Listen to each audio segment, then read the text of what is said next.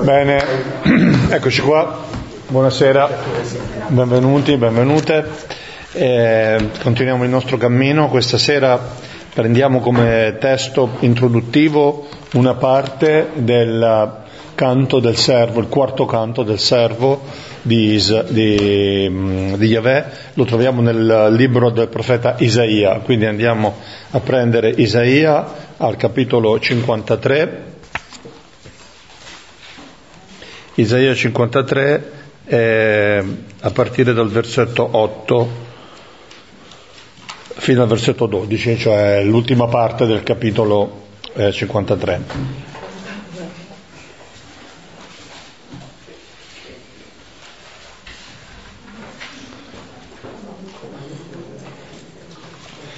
È un testo molto, molto famoso, legato a, in modo particolare alla lettura, all'interpretazione che eh, la comunità cristiana fa di questo testo molto antico, eh, riferendola in modo particolare alla figura di Gesù, ehm, una sorta di profezia, di anticipazione di quello che vivrà Gesù nel mistero pasquale. E questo testo serve in maniera molto, molto significativa, molto, molto profonda alla, questa, alla, comunità cristiana per capire quello che è successo a Gesù. Diventa una chiave di lettura per comprendere il significato del mistero pasquale, in modo particolare la dimensione salvifica del mistero pasquale, cioè che attraverso questa morte violenta e insensata che Gesù ha subito e che i, appunto i discepoli del Signore hanno visto e si chiedevano che cosa significa questo, ebbene hanno trovato in questa pagina, e non solo in questa pagina evidentemente, ma in modo particolare proprio in questa pagina, un'interpretazione molto significativa, molto importante. Perché appunto eh, eh, è una sorta di apprezzamento, di rivalutazione dell'esperienza eh, di morte eh, come un'esperienza che eh, non è solo morte, ma come diciamo anche l'altra volta, è dare vita, dare vita agli altri, dare la possibilità che gli altri possano vivere. Bene, allora come già abbiamo fatto altre volte lo preghiamo eh, lentamente, con calma, gustando le parole. Partiamo appunto, come dicevo, dal versetto 8, facciamo, lo facciamo a due cori, molto, molto semplicemente. Cominciamo qui alla mia, alla mia destra. Nel nome del Padre, del Figlio e dello Spirito Santo. Amen. Con oppressione e ingiusta sentenza fu tolto di mezzo chi si affligge per la sua posterità. Sì, fu eliminato dalla terra dei viventi, per la colpa del mio popolo fu percosso a morte. Gli si diede sepoltura con gli empi, con il ricco fu il suo tumulo, sebbene non avesse commesso violenza, né vi fosse inganno nella sua bocca. Ma al Signore è piaciuto prostrarlo con dolori quando offrirà se stesso in sacrificio di riparazione, vedrà una discendenza, vivrà a lungo, si compirà per mezzo suo la volontà del Signore. Dopo il suo intimo tormento vedrà la luce e si sazierà della sua conoscenza. Il giusto mio servo giustificherà molti, egli si addosserà le loro iniquità. Perciò io gli darò in premio le moltitudini, dei potenti egli farà bottino, perché ha spogliato se stesso fino alla morte ed è stato annoverato fra gli empi, mentre egli portava il peccato di molti e intercedeva per i peccatori. Gloria, al Padre, e al Figlio e allo Spirito Santo come era nel principio e ora e sempre, nei secoli dei secoli. Amen.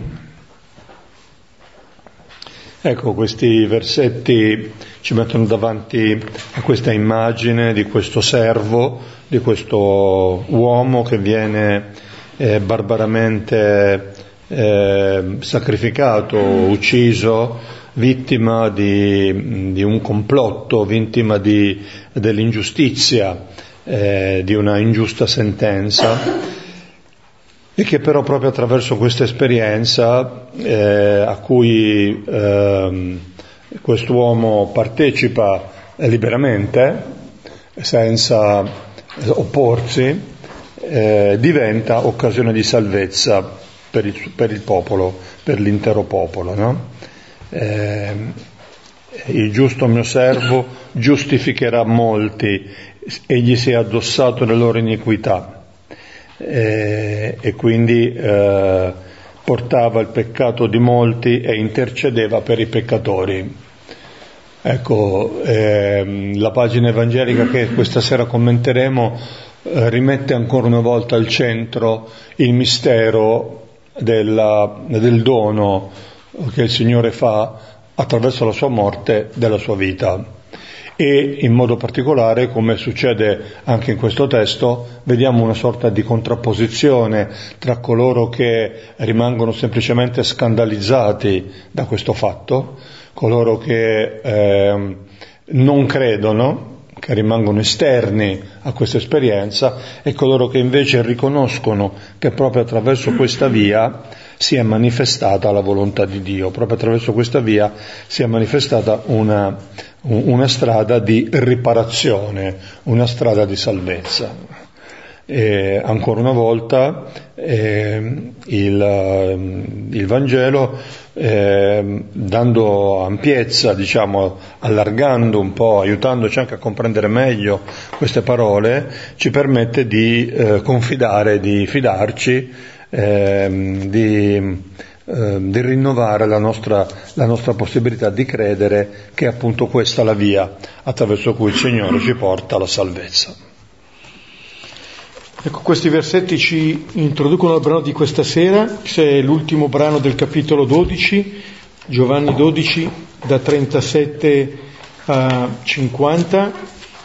Oggi è appunto con la conclusione eh, del capitolo 12 si conclude la prima parte del, del Vangelo di Giovanni, il cosiddetto libro dei segni, dal capitolo 13, quello che comincia con la lavanda dei piedi, eh, inizierà il cosiddetto libro della gloria, dove eh, l'Evangelista narra appunto la passione di Gesù.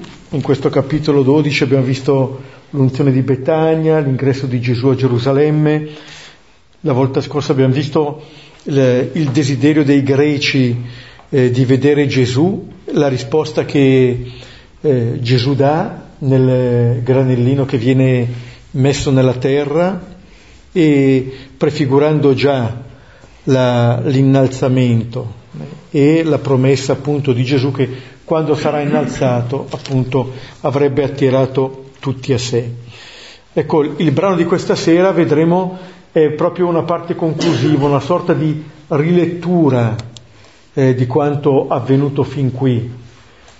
Mm, una prima parte, i primi versetti per opera dell'Evangelista stesso e gli altri versetti invece sarà, saranno delle parole di Gesù eh, che danno conclusione a questo, a questo libro. Allora appunto leggiamo da, da, capitolo 12 dal versetto 37 al versetto 50. Pur avendo egli fatto tanti segni davanti a loro, non credevano in lui, perché si compisse la parola che disse il profeta Isaia. Signore, chi credette al nostro ascolto e il braccio del Signore a chi fu rivelato?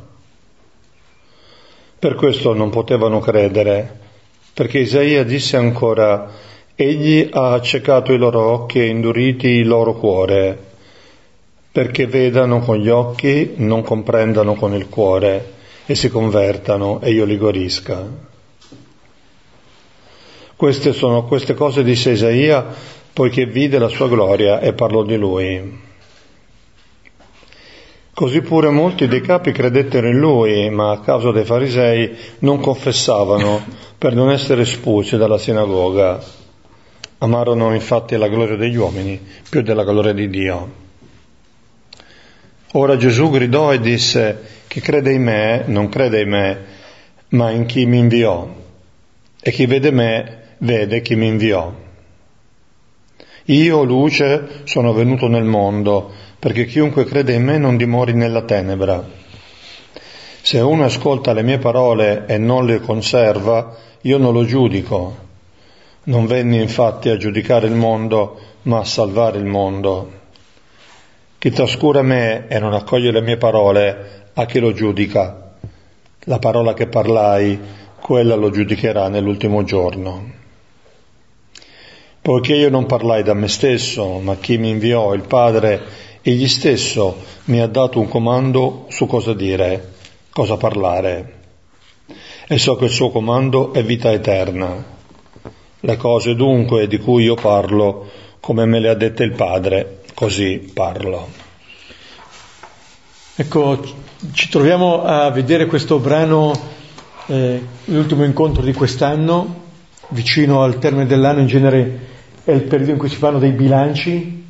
Qui è come se eh, il narratore si fermasse, non racconta più eh, nessun evento di Gesù, non c'è nessun racconto di segni, ma appunto eh, come se si facesse una rilettura, un bilancio di quello che è accaduto finora, di questo libro dei segni, uno sguardo un po' retrospettivo, eh, per certi aspetti un po' riepilogo di quanto è accaduto, vedremo anche più avanti, eh, sarete accorti anche soprattutto nelle parole di Gesù che emergono alcuni termini chiave anche del prologo, eh. è come se ci fosse una sorta di riepilogo eh, di quanto di quanto è accaduto finora. I primi versetti eh, dove parla il narratore riguardano il tema dell'incredulità, gli altri versetti dove parla di Gesù costituiscono un nuovo appello alla fede, all'affidarsi a Gesù. Ora, uno sguardo retrospettivo, il parlare dell'incredulità, è qualcosa che eh, ha a che fare col tema centrale di cui eh, Giovanni parla, Giovanni ha scritto questo Vangelo, lo dirà anche al capitolo ventesimo, perché crediate che Gesù è il Cristo? E perché credendo abbiate la vita nel suo nome. Ora, se l'Evangelista scrive questo Vangelo perché crediamo e al termine di questo eh, capitolo dodicesimo dice non credevano, allora invita a rendersi consapevoli di perché ha narrato diversi segni, sono sette quelli che ha narrato fin qui.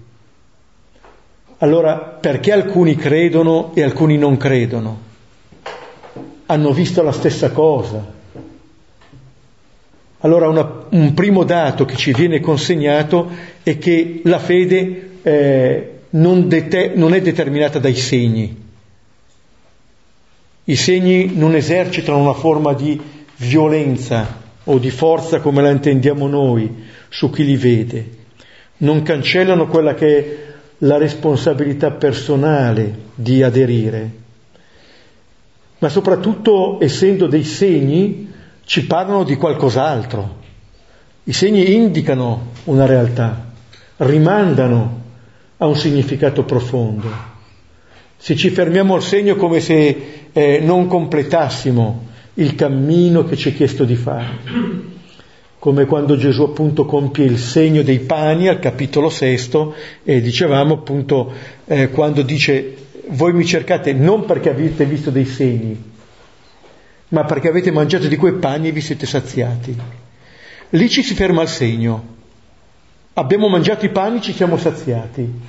E invece Gesù fa, se voi aveste visto dei segni, mi cerchereste, come dire, non vi sareste fermati al segno, ma avreste seguito il segno per arrivare a dove vuol portare il segno, che è appunto la fede in me, l'adesione in me.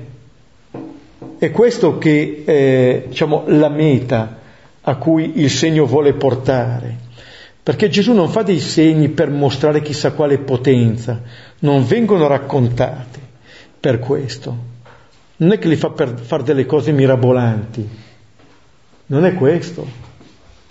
E l'abbiamo visto anche nelle diverse reazioni, che a volte eh, ci possono sorprendere, soprattutto quando vediamo coloro che resistono, ma fondamentalmente danno espressione a quelle forme di resistenza che anche noi avvertiamo quando di fronte al segno non arriviamo alla realtà che viene significata, che è l'amore del Signore. Non ci arrendiamo a questo amore, anzi a volte ci ribelliamo, per paradossale che sia. E in effetti eh, quello che il Vangelo narrerà dal capitolo 13 in avanti sarà proprio questa manifestazione, eh, è il punto dell'amore del Signore, della sua gloria. Ecco, questa riflessione che fa qui l'Evangelista avviene dopo che Gesù ha pronunciato la parola sull'innalzamento, quando il figlio dell'uomo sarà innalzato allora saprete che io sono, attirerò tutti a me, dopo questo annuncio e prima dell'innalzamento stesso. Allora, le parole eh, che poi vedremo con calma di Gesù alla fine di questo capitolo, allora rinnovano l'appello a credere, all'aderire a Lui, al fidarci di Lui e a credere all'amore del Padre che ci viene rivelato da suo Figlio. Per questo Lui è venuto. Versetti 37 e 38. Pur avendo egli fatto tanti segni davanti a loro, non credevano in lui, perché si compisse la parola che disse il profeta Isaia, Signore, che credette al nostro ascolto, e il braccio del Signore a chi fu rivelato? Ecco, Giovanni comincia subito col dire eh, che Gesù aveva fatto tanti segni, tanti. Il verbo fare è proprio il verbo dei segni, è un po' quello che è il creare nel racconto di Genesi, della creazione. E in quest'opera di creazione però eh, il, l'Evangelista sottolinea la resistenza, l'incredulità. I segni non hanno sortito l'effetto sperato. Non è qualcosa di nuovo questo. C'è nella storia di Israele, se, per esempio se leggiamo i primi versetti del capitolo 29 del Deuteronomio, parole di Mosè che appunto preludono queste eh, di Gesù. Voi avete visto quanto il Signore ha fatto sotto i vostri occhi nella terra d'Egitto, al faraone, a tutti i suoi ministri, a tutta la sua terra, le prove grandiose che i tuoi occhi hanno visto, i segni e i grandi prodigi, ma fino ad oggi il Signore non vi ha dato una mente, un cuore per comprendere, né occhi per vedere, né orecchi per udire. Questo non vuol dire che il Signore eh, ti impedisce di fare una cosa, è che eh, nella mentalità di Israele, nella mentalità semitica, se uno non riesce a fare una cosa è perché Dio non vuole questo. Ma questo non elimina la responsabilità dell'adesione personale. Come dire, hai visto i segni e non credi ancora, pur avendo fatto queste cose. È quello che diceva Gesù, ho fatto tante buone opere davanti a voi, per quale di esse mi volete lapidare? Cioè c'è una eh, resistenza eh, dentro l'uomo, dentro di noi, che eh, realmente ci lascia eh, quasi interdetti. Ma vedete, questa, eh, questa resistenza, in un certo senso, viene ancora prima della resistenza del popolo nel deserto, perché il libro della Genesi ci dice che dall'inizio è così, da Genesi è così, che non crediamo all'amore del Signore. Questa è la nostra incredulità. Non è tanto nel credere o non credere a un ente che esista al di sopra di noi, ma questa mancanza di fede è la mancanza di fede nell'amore che Dio ha per noi. Perché eh, lo dice appunto con, eh, eh, con le parole anche di Isaia, che appunto sono l'inizio di quel canto che abbiamo pregato dal versetto 8. Signore, chi credette al nostro ascolto? Il braccio del Signore a chi fu rivelato? Ecco anche il fatto che non credevano in lui, abbiamo detto ah, Adamo ed Eva, il popolo, non credevano in lui, questo tempo dice che continua questa incredulità, continua, continua anche dentro di noi. Non ci arrendiamo eh, a questo amore. Il Signore ci lascia liberi di aderire e pone tra le nostre possibilità anche quella di rifiutare. Perché? Perché è un legame d'amore. L'amore non può essere imposto, non può essere impedito, ma non può essere nemmeno imposto. C'è un rispetto fondamentale di questo. E qui si dice che eh, quello che eh, è la nostra resistenza riguarda tutto il messaggio di Gesù il nostro annuncio, chi credete al nostro ascolto, eh? riguarda quindi la parola, ma riguarda anche i fatti, il braccio del Signore. Come dire che è un'opposizione ai segni, è un'opposizione alle parole, è un'opposizione a quello che il Signore dice, a quello che il Signore fa a quel braccio che il Signore ha atteso per liberare Israele, a quel braccio che il Signore tenderà definitivamente quando sarà innalzato, a testimonianza del suo amore verso di noi, eppure, eppure anche a questo non si crede. Cioè quello che fa ehm, resistenza qui sembra essere proprio eh, un amore smisurato del Signore verso di noi. A questo noi non crediamo. Non crediamo. Non crediamo a questo annuncio. Quello che abbiamo letto nei versetti da 8 in avanti del, del canto del servo ci dicono questo. Quando dice è stato annoverato tra gli empi mentre egli portava il peccato di molti e intercedeva per i colpevoli. Vedete, il Signore si addossa le colpe, si fa carico del male, indicandoci, primo, che questa è l'unica via per togliere il male. Nelle cose più grandi e nelle cose più piccole, nelle vicende grandi e nelle relazioni più quotidiane. Il male termina quando qualcuno smette di farlo, altrimenti continua continua questa catena, fin quando uno decide di, fermarlo e uno per fermarlo lo deve fermare su di sé, altrimenti va avanti. Nella stessa catena. Però cosa ci dice anche? Che questo servo, eh, questo, eh, questa persona, noi diciamo Gesù, non è solamente una persona che subisce il male, perché è pieno il mondo di persone che subiscono il male. Sono tutti gli innocenti, quelli che appunto non possono nuocere, lo prendono e basta il male. Però vedete, Gesù non si limita a subirlo. Questo non sarebbe ancora una forza di salvezza, un annuncio di vita. Quello che farà Gesù che ha già annunciato appunto nel chicco di grano che è caduto in terra, muore per portare frutto, il figlio dell'uomo innalzato che attirerà tutti a sé. Perché? Perché Gesù eh, accoglierà quello che noi gli faremo continuando ad amarci. Questa è la diversità. Quello che accadrà fondamentalmente eh, nel cenacolo, quello che abbiamo già visto nel capitolo 12 di Giovanni, che è un Getsemane anticipato, è esattamente questo. È un Gesù che compie la volontà del Padre, che è una volontà di amore. Per cui c'è, una, c'è un avvenimento paradossale, che è quello della croce, che è la causa, cioè è l'effetto della nostra incredulità, per cui lo mettiamo in croce. Ma diventa che il motivo della nostra fede, perché è lì vediamo davvero fin dove arriva l'amore di Dio.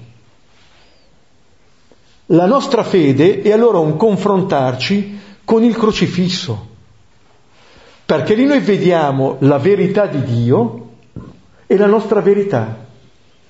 Lì finalmente, nel figlio dell'uomo innalzato, viene smascherata la bugia delle origini. E com- apprendiamo e possiamo accogliere appunto quella che è la verità del figlio, eh, l'immagine del padre. E allora eh, il braccio del Signore a chi viene rivelato? A tutti. Que- questo è ciò a cui siamo chiamati. Diciamo, siamo dei figli chiamati a credere all'amore del Padre. È come eh, l'arrivare fin dove eh, è massimo il dono di questo Padre. Dio, diceva Gesù a Nicodemo, ha tanto amato il mondo da dare il suo figlio.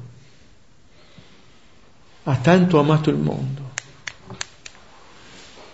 Ecco qui la risposta del Signore alla nostra resistenza. Quello che Osea dice nel capitolo 14, io li guarirò dalla loro infedeltà li amerò profondamente. Cioè la risposta del Signore alla nostra infedeltà è la sua rinnovata fedeltà. Come dire, un di più ancora se possibile di amore. Non veniamo guariti in altro modo. Solamente questo. Mi viene in mente adesso una scena di un film visto tantissimi anni fa, Decalogo 1 eh, di un regista polacco, Kieslowski, eh, di questo bambino che torna dal catechismo e, e chiede alla zia insomma di eh, qualcosa su Dio, qualcosa su Dio e la zia in un, certo, in un primo tempo cerca di rispondere a parole, poi si abbraccia questo bambino e gli chiede come ti senti. Eh? E lui risponde bene. E, e la, la zia dice così è Dio. Come dire che quest, questa conoscenza può avvenire solamente attraverso un'esperienza, un'esperienza. Per questo l'annuncio è il braccio, parole e gesti. Sono necessarie tutte e due, però non, non ci può essere uno solo allora vediamo no, che è proprio nella parola fatta carne che noi apprendiamo appunto, eh, conosciamo in pienezza il Padre.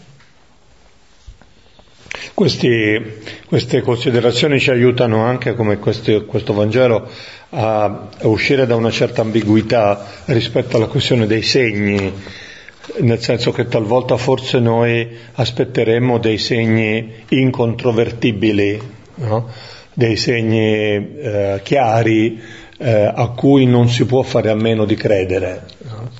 Eh, appunto nella linea di una fede che rischia di rimanere esterna e non diventare un'esperienza, come un'esperienza personale, di coinvolgimento personale, come diceva Beppe, eh, noi alle volte eh, andiamo cercando segni che ci rassicurino quindi che non hanno bisogno della nostra lettura, della nostra interpretazione, ma che in qualche modo ci si impongano dall'esterno, no? È un segno di Dio, è una cosa evidente, non, non, non, si può che interpretare così. Ecco, i segni di Dio, come, come stiamo vedendo e eh, leggendo questo primo libro del Vangelo di Giovanni, e come stasera ci viene ribadito, i segni di Dio non hanno questa caratteristica, perché appunto prevedono una libertà, un coinvolgimento personale, una, una dinamica di amore, come, come prima Beppe ci ricordava, e quindi chiedono la nostra lettura la nostra interpretazione.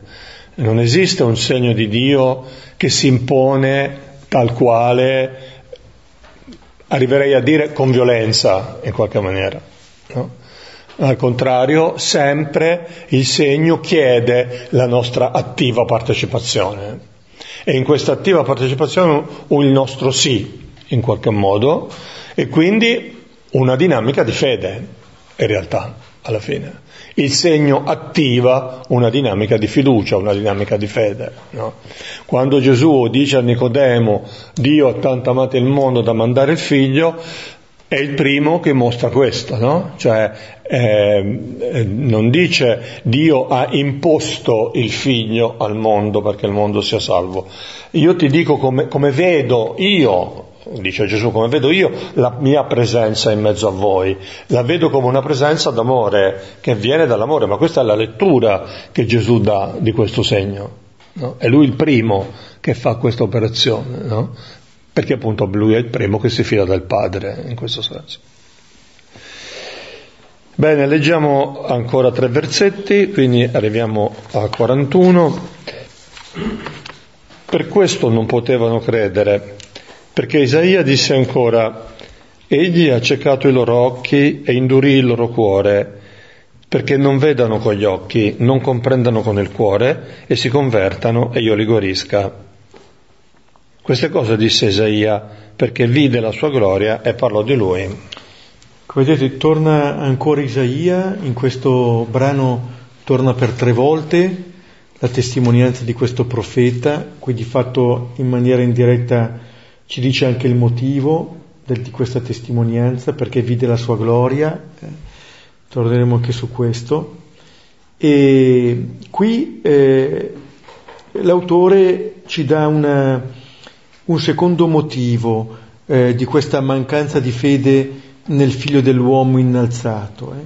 L'uomo dice non poteva credere, non potevano credere, non non volevano non potevano credere. C'è veramente un misterioso accecamento di fronte all'amore del Signore, al come della sua croce. Ritorna un po' allora quella menzogna eh, delle origini che ci chiude gli occhi davanti all'amore del Signore, quel non voler riconoscere.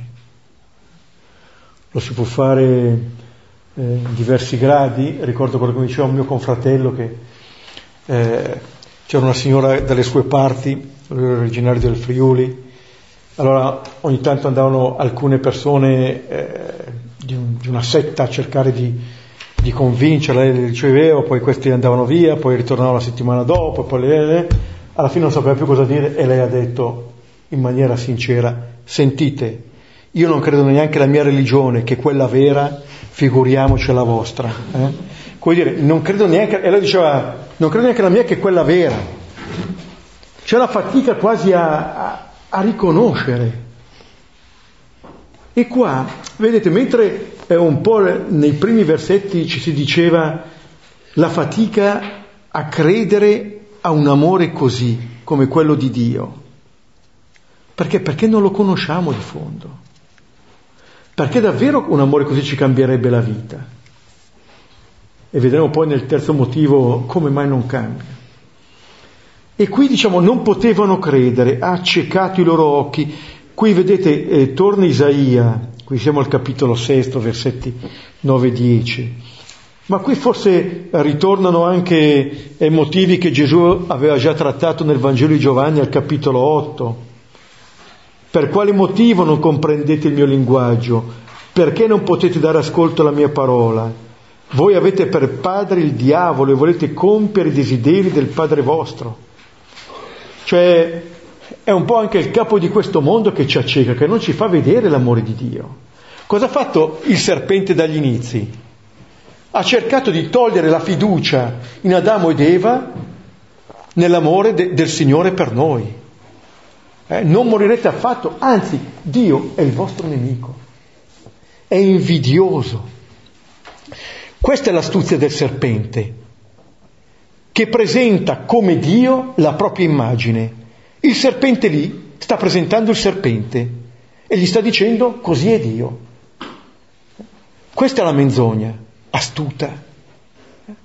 Ma vedete, questo è spesso eh, l'immagine che ci portiamo dentro di Dio, del nostro nemico, di qualcuno che è contro di noi. A volte lo si sente anche nelle battute, no? Tra ragazzi, ah, qua, Dio ti ha punito. Eh, bella immagine che ci portiamo dentro. Non c'è niente di meglio da fare il Signore che aspettare l'occasione buona per mandare saette. Dico, questo è un Dio a nostra immagine e somiglianza di persone meschine, non di un Dio grande. E allora eh, questo fatto eh, ci mette un po' di fronte a quella che vuole essere invece la rivelazione eh, del Signore. E questo lo può fare perché dice Giovanni, queste cose disse Isaia poiché vide la sua gloria e parlò di lui. Qui appunto è sempre il capitolo sesto di Isaia dove c'è questa visione che Isaia ha del Signore, eh, vidi il Signore, ha questa visione nel, nel Tempio, allora si scopre per uomo dalle labbra impure, mezzo a un popolo dalle labbra impure, però ha visto la sua gloria. Allora la questione è qual è la gloria? Qual è la gloria di Dio? L'ha già annunciata Gesù, eh, tutta la seconda parte del Vangelo di Giovanni sarà appunto questa gloria, la gloria di Dio di rivelarsi come Padre, come Padre che dà la vita che vuole la vita dei suoi figli. Questa è la gloria di Dio. Allora, eh, quello che il Vangelo ci inviterà a fare è nel contemplare in questo Gesù rifiutato, in questo Gesù innalzato sulla croce, la gloria. Quello che appunto abbiamo pregato eh, nel cantico del servo. Vedete, forse da lì Giovanni ha attinto questa visione di scorgere nella passione di Gesù la gloria. Non so dove noi cerchiamo la gloria. Dio non ha altra gloria che questa. Lì si manifesta in pienezza. Se ricordate eh, Cana, il primo segno, lì si dice che Gesù manifestò la sua gloria e i suoi discepoli credettero in lui. Dagli inizi è così questo Vangelo. Gesù che manifesta la gloria, anticipando l'ora, che è appunto l'ora della croce, e i discepoli credono. È quello che abbiamo visto anche nell'ultimo segno, quello di Lazzaro. Non ti ho detto che se credi vedrai la gloria di Dio? Ecco, non è appunto qualcosa che si impone, eh, diceva Stefano, con violenza ma lo posso riconoscere, posso aderire con fede, posso davvero credere alla bontà e cambiare così anche il mio sguardo. Questo tema dell'accecamento eh, lo potremmo forse declinare per noi nella nostra vita quotidiana come, eh, io almeno vedo un po' come la preoccupazione, no? cioè le preoccupazioni che ci distolgono e che ci impediscono di vedere la realtà cioè per esempio di vedere la presenza di Dio nella nostra vita o di vedere motivi di ringraziamento o di vedere ragioni per vivere serenamente. No? Allora la preoccupazione una, eh, di, rischia di diventare una sorta di sostituto di Dio in qualche modo, nel senso che è la proiezione delle nostre difficoltà. È un'immagine su cui noi proiettiamo quello che non funziona o che ci aspetteremmo che funzionasse diversamente o che dovrebbe non essere così oppure non sappiamo come gestire oppure non lo so, adesso non stiamo qui a fare l'infinito elenco. Eh, eh, ma un po' nella linea di quello che prima Beppe diceva, che in fondo il serpente presenta un'immagine di Dio che è l'immagine di se stesso, alle volte anche noi andiamo dietro a queste nostre preoccupazioni come se fossero una sorta di idoli, di fatto. Sono immagini di noi, queste preoccupazioni. Ma eh, ci distolgono, ci impediscono di vedere la presenza di Dio, ci impediscono di credere, quindi di conseguenza, no? ci impediscono di aprirci a questa possibilità. Eh, questo Dio perverso che è il Dio a immagine dell'uomo e che giustamente eh, la filosofia anche ha condannato come, diciamo, come modalità appunto eh, eh, diciamo, che, che, impedisce la crescita dell'essere umano, no? come sappiamo, la religione oppio dei popoli, come un tempo si citava di più questa, questa espressione, ecco va un po' in questa direzione, no? cioè una sorta di proiezione di sé sul divino, No? che però diventa poi una, un boomerang, si, si, rivela fallimentare e anche appunto di fatto sterile, eh, impedisce appunto di, di fidarsi veramente. Altri due versetti, 42 e 43. Così pure molti, molti dei capi credettero in lui, ma a causa dei farisei non confessavano per non essere espulsi dalla sinagoga, amarono infatti la gloria degli uomini più della gloria di Dio. Ecco, qui ci viene detto eh, che qualcuno crede, anzi molti dei capi credettero in lui. È come se si aprisse un po' uno spiraglio, una possibilità. E, data questa possibilità, viene accolta, ma sono ancora un po' credenti di nascosto, per paura. Eh, abbiamo visto Nicodemo, vedremo Giuseppe di Arimatea e vedremo anche ancora Nicodemo. Ecco, vediamo un po' queste persone che compiono il loro cammino. C'è un'adesione di fede che è ancora imperfetta, che non è esente da colpe, però che tarda ancora a venire alla luce. Per esempio, per, sempre per Nicodemo e per Giuseppe di Arimatea, quando verrà alla luce? Dopo che appunto Gesù, figlio dell'uomo innalzato, avrà manifestato la sua gloria. Lì allora lasceranno le loro paure e andranno ad accogliere il corpo di Gesù. Ma vedete qui questa difficoltà, ancora questa forma di resistenza, eh, questo non confessare eh, questa fede per non essere espulsi dalla sinagoga. L'abbiamo già visto anche nelle brano del ceconato, quando i genitori non compiono tutta la loro testimonianza perché avevano paura di essere cacciati fuori dalla sinagoga, cioè di non far più parte eh, di, un, di un gruppo umano, potremmo anche dire.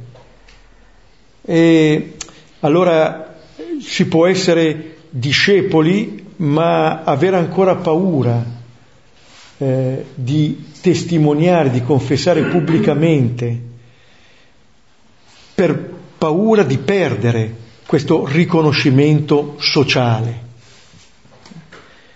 E commenta eh, l'Evangelista, amarono la gloria degli uomini più della gloria di Dio.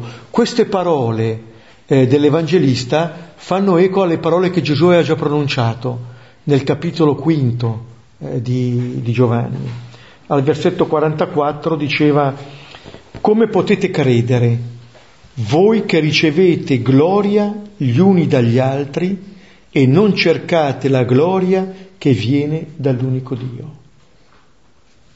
Questa è una diagnosi eh, molto forte. Come dire, l'Evangelista sa, sappiamo tutti, noi abbiamo bisogno di riconoscimento. Se non accogliamo quell'amore che ci viene dal Padre, se non crediamo a questo amore, lo cercheremo da qualche altra parte e ci daremo gloria gli uni agli altri che è un'altra forma di eh, eh, non credere. È una resistenza alla fede questa. Cerchiamo questa gloria perché non crediamo, perché abbiamo continuamente bisogno di riconoscimenti, perché non accettiamo, non accogliamo quel riconoscimento radicale che ci viene da Dio. E notate, amarono. Amarono la gloria degli uomini. È un legame d'amore quello che, eh, che ci lega, questo che di fatto potremmo dire che è la nostra vanagloria, il dipendere dallo sguardo degli altri, che deriva da non, da non metterci sotto lo sguardo del Signore. Sant'Ignazio di Loyola, quando eh, scrive gli esercizi, eh, consiglia all'esercitante, prima di mettersi in preghiera, di fermarsi qualche momento pensando come Dio mi guarda. Perché lì cambia tutto, lì cambia tutto. Dove appunto il metterci allora alla presenza del Signore diventa soprattutto accogliere questo suo sguardo. Lì conosco anche la mia gloria, che è proprio l'amore del Signore per me. Altrimenti faticherò. Certo, il, eh, l'esempio anche di Nicodemo, eh, di Giuseppe di Arimatea, ci dice che è un cammino. Nicodemo finora l'abbiamo visto due volte, al capitolo terzo, al capitolo settimo, lo rivedremo al capitolo diciannovesimo. Si compiono dei passi però i passi vanno in quella direzione lì, appunto nelle, verso la gloria del Signore, altrimenti ci fermiamo eh, troppo prima. Sappiamo appunto che abbiamo bisogno di questo, sappiamo che abbiamo bisogno di tempo, però è bene anche avere già chiaro dove vogliamo andare, dove vogliamo camminare, in un certo senso quale grazia possiamo chiedere al Signore. versetti 44-46, ora Gesù gridò e disse, chi crede in me non crede in me, ma in chi mi inviò, e chi vede me vede chi mi inviò. Io luce sono venuto nel mondo perché chiunque crede in me non dimori nella tenebra. Ecco, qui adesso eh, la parola passa a Gesù. Sembra che bello che le ultime parole nel libro dei segni eh, non siano lasciate alla nostra incredulità, ma siano lasciate all'inviato, a colui che ci ha rivelato e che ci rivela l'amore del Padre. A lui spetta l'ultima parola. Allora l'ultima parola non è quella dello scacco, ma è quello del, dell'offerta di vita eh, a noi. E queste parole di Gesù che recheggiano un po' eh, le parole dette a Nicodemo, eh, sono parole che Gesù dice, eh, non, innanzitutto dice grida, come al capitolo settimo, come ha gridato eh, con Lazzaro, qui Gesù grida, ma l'Evangelista non presenta degli interlocutori precisi, un tempo preciso, un ambiente preciso in cui Gesù pronuncia queste parole. Come dire che questo grido Gesù lo rivolge ad ogni lettore, ad ogni lettrice del Vangelo, a ciascuno, ad ogni persona, dicendo appunto che in lui c'è la trasparenza piena del Padre. Con Gesù cadono tutte le false immagini di Dio. È attraverso l'uomo Gesù che noi conosciamo Dio. Lo diceva anche il prologo 1.18, Dio nessuno l'ha mai visto. Il figlio unigenito che è Dio e che è nel seno del Padre, lui ce lo ha rivelato. Allora, tutte le nostre immagini, tutte le nostre costruzioni, quelle che Stefano diceva prima, tutte le nostre proiezioni di Dio, dov'è che le dobbiamo vedere? Con cosa le dobbiamo confrontare? Se non appunto col figlio dell'uomo innalzato. Lì lo contempliamo. Il Vangelo di Giovanni ci vuole portare lì e non abbiamo eh, altre immagini che ce lo rivelano, se non appunto il figlio. Per questo eh, allora dice io luce. Anche questo termine dal prologo in avanti. È lui che ci rivela la luce di Dio, ma è lui che ci rivela anche la luce nostra, il senso della nostra vita Dov'è la pienezza della nostra vita? Davvero questo figlio è la verità dell'uomo, è la nostra verità. Davvero la nostra verità è la verità di figli, di figli amati e pertanto resi capaci di amare. E allora eh, questo amore è quello che, eh, che ci fa vivere eh, in pienezza eh, la relazione con Dio, in pienezza la relazione con gli altri e se volete il versetto 46 È come una sintesi di tutto il Vangelo. Io luce sono venuto nel mondo perché chiunque crede in me non dimori nella tenebra. La tenebra è esattamente il nostro essere ciechi di fronte all'amore del Signore. Questa è la tenebra, essere separati da Lui. 47-48 Se uno ascolta le mie parole e non le conserva, io non lo giudico. Non venni infatti a giudicare il mondo, ma a salvare il mondo. Chi trascura me e non accoglie le mie parole, a chi lo giudica? La parola che parlai, quella che lo giudicherà nell'ultimo giorno. Perfetto. Dice Gesù, se uno ascolta le mie parole e le conserva e le custodisce, non basta un semplice ascoltare. C'è bisogno che queste parole dimorino dentro di noi, entrino dentro di noi, che ci sia un'accoglienza interiore di questa parola. E dice Gesù, io non lo giudico. Al capitolo ottavo, al versetto 15, aveva detto, io non giudico nessuno, cioè io non condanno nessuno. Gesù non è venuto per condannare, è venuto per salvarci. E allora eh, questo, eh, quello che eventualmente si può fare è un autoescludersi da questa salvezza. È un, eh, quello che Gesù chiama a fare è prendere posizione di fronte a questa parola. Allora eh, dice Gesù che se non accogliamo le sue parole non accogliamo Lui, non crediamo a Lui, ma come dire, allora lì emettiamo un giudizio su noi stessi, perché lì scegliamo noi da che parte vogliamo stare. Ecco, Gesù non condanna, è stato messo in croce Lui, ma anche da quella croce lui continua la sua volontà di salvezza, continua a compiere la volontà del Padre. E ultimi versetti 49 50 poiché io non parlai da me stesso, ma chi mi inviò, il Padre, egli stesso mi ha dato un comando su cosa dire, cosa parlare, e so che il suo comandamento è vita eterna, le cose dunque di cui io parlo, come me le ha dette il Padre, così le parlo. Ecco, anche qui chi vede me, vede colui che mi ha inviato, io non parlo da me stesso, ma il Padre. Questa piena trasparenza, vedete, noi conosciamo il Padre attraverso Gesù, attraverso Gesù, quello che Gesù fa, quello che Gesù dice. Attraverso di Lui noi andiamo al Padre e eh, dice che gli ha dato un comando, eh. non è che questo comando raggiunga Gesù dall'esterno, la volontà del figlio e la volontà del padre sono un'unica volontà. È importante però comprendere questo comando. Noi in genere quando sentiamo comandi, comandamenti, o obblighi o divieti. Eh? E invece Gesù dice so che il suo comandamento è vita eterna.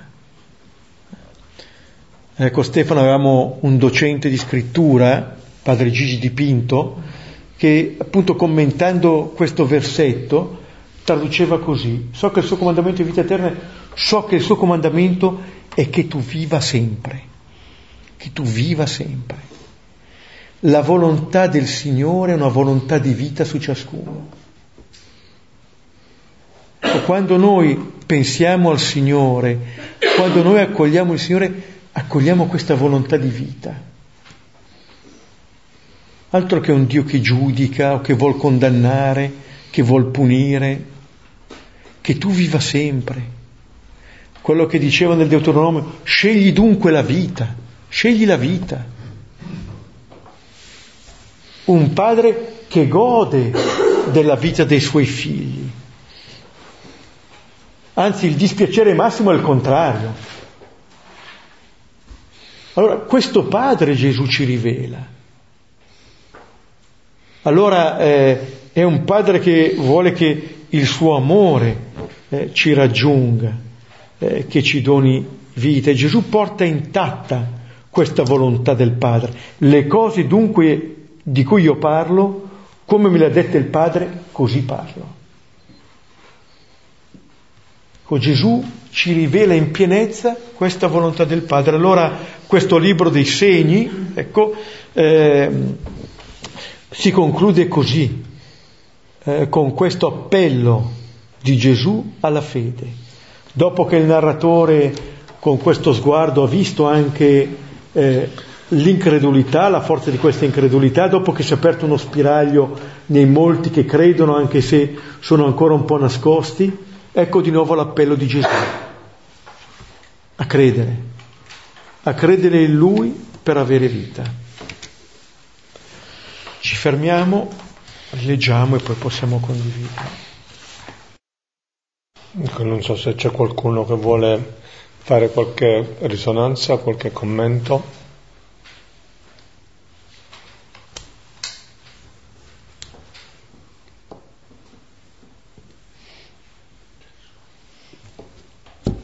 Bene, allora possiamo concludere.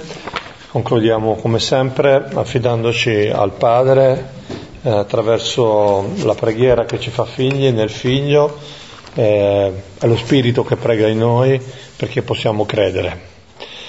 Padre nostro che sei nei cieli, sia santificato il tuo nome, venga il tuo regno, sia fatta la tua volontà, come in cielo così in terra. Dacci oggi il nostro pane quotidiano e rimetti a noi i nostri debiti, come anche noi li rimettiamo ai nostri debitori, e non abbandonarci alla tentazione, ma liberaci dal male. Amen. E ci benedica ora e sempre Dio Onnipotente, Padre, Figlio e Spirito Santo. Amen. Bene, eh, grazie, buona serata, buon Natale e ci vediamo l'anno prossimo, e cioè il 16 gennaio, esattamente.